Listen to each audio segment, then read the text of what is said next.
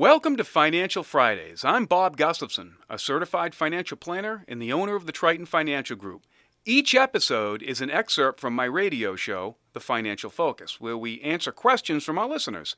Our goal is to help you increase your financial knowledge through these conversations of 10 minutes or less. Bob, I heard one of your shows where you talked about downsizing your home and wanted to see if you could talk a little bit more on this particular subject. Oh, I'd love to talk more about that subject. In fact, it's it's one that's uh, you know something I think a lot more people should uh, should consider doing, and we'll spend some time on this subject this morning because there's quite a few people out here that might benefit from something like this.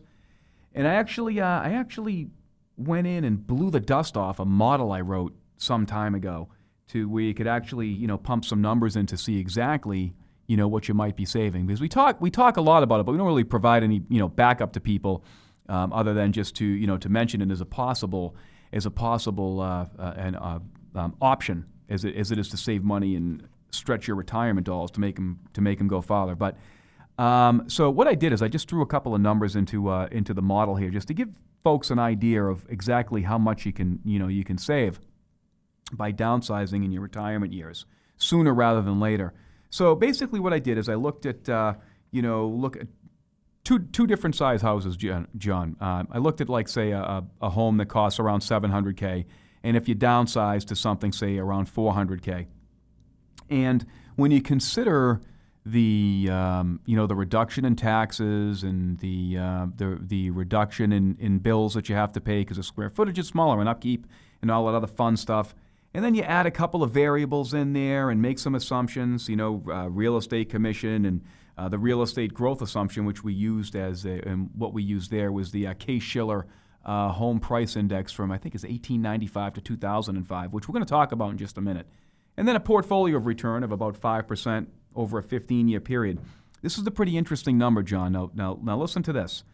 The advantage, the cost reduction savings, okay, that you would get coupled with um, a, uh, you know, a growth in your investment portfolio from selling the home and pocketing the difference is about $500,000 over a 15 year period. It's a pretty significant number. Wow. Now, granted, you know, most people don't live in $700,000 homes as our average clients generally do and then some. But if you take that to a smaller level and even cut this, this number in half, you're talking about a quarter of a million dollars. Now, for the average person, that's like five years of additional um, of, of additional assets. So that can, that can go a long, long way. The interesting thing is, few people um, actually embark upon the downsizing thing sooner than they, than they actually should. You know, most people start downsizing, you know, late in their 60s or what have you, but doing it sooner can add a lot to your bottom line in, in, in terms of your, uh, you know, re, your retirement assets. So the numbers are pretty staggering, and I'd encourage you to look at it.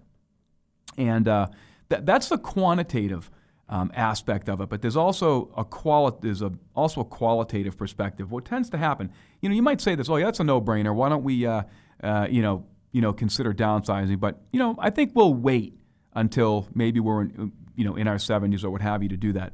This is an interesting interesting phenomena, and I think you'll, you'll get it if I draw an analogy.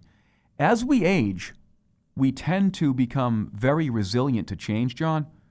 I mean, I'm, I'm sure you've probably seen that in your own life. I, I can remember, you know, with my grandmother, just a few short years ago before she passed away, um, I wanted to take her um, out out to a restaurant, but I wanted to take her somewhere different, somewhere she hadn't been, and she absolutely did not want to go anywhere other than the restaurants that she always would go to sure. to get the same food, the same drink, have the same waitress and the whole nine yards and the exact same atmosphere.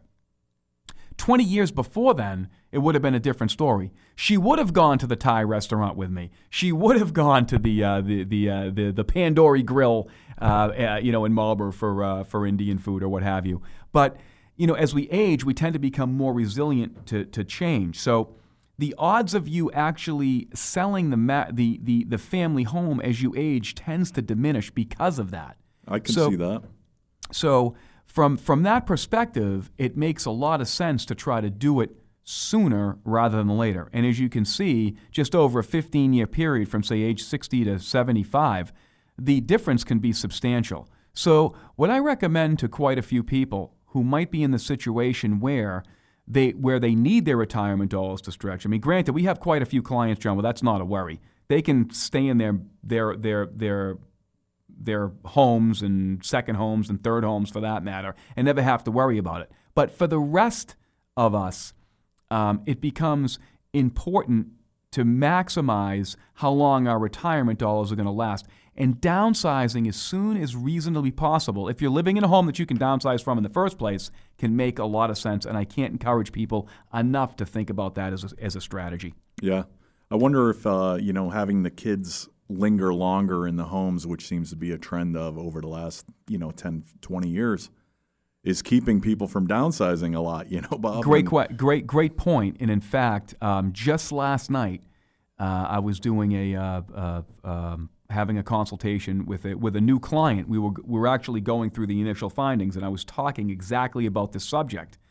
But for them, one of the issues was they had their um, mother-in-law that, that, that's living with them, and they need the extra space.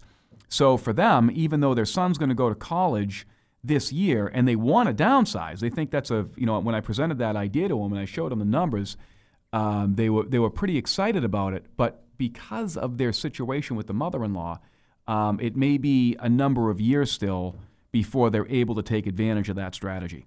Yeah. But that's a good point. Uh, you've got children coming back from college, um, or you know people getting divorced, having to come back home for a while, and then you've got a situation where uh, folks are running out of money, so your parents may have to come and live with you. So this strategy won't work for everybody, if, if you're in those particular circumstances, but for those who it can work for, it's a pretty good idea. Yeah, I imagine too, Bob, you know, like the things that you don't think about, but might even increase the quality of life, not just the saving money part, is, you know, the upkeep on a home, just cleaning a, a larger home. You know, when you get a little bit older, it's like, you know, having a nice smaller ranch, uh, you know, less vacuuming, less everything to do would, would would seem to be a bonus. I think if you can do it, like you said, not every situation. No, that's a that's a very good point too, and that's a very common thing I hear from when people um, adopt that strategy.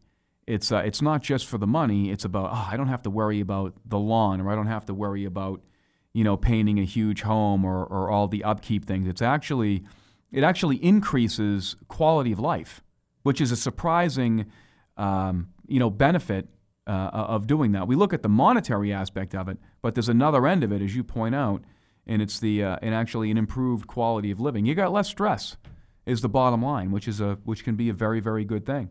Yep.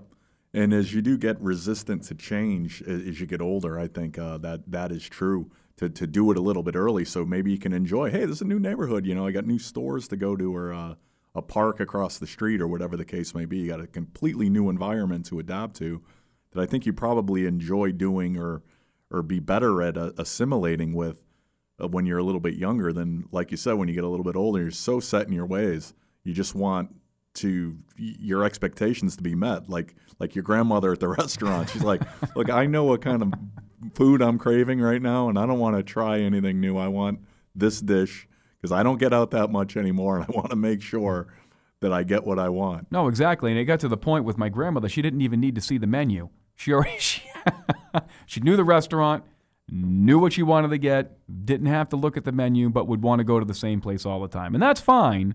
But it, you should be realizing that as we age, we become more resilient, and to try to take that into consideration and think about it before, uh, you know, before that time comes. So that, it's a that reminds me of a story I recently read, Bob. You might have seen it. It was kind of making the rounds, but uh, there was a woman I think in Florida that was uh, you know, she'd been in hospice care for a long time, and she had some caregivers that were, had been taking care of her. And her kind of her dying wish, her she wanted uh, one last meal at the Olive Garden, which is a, you know a great thing. It's a simple thing. It's something they could actually you know do for her.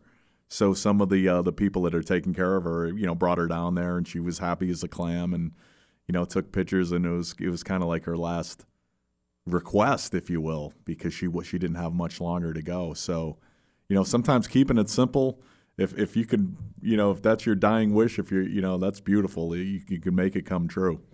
Thank you for joining us today on our Financial Fridays podcast. I hope you found the information useful, and if so, feel free to share this podcast with people who may benefit from the topics discussed. Subscribe by visiting our website at financialfridays.com.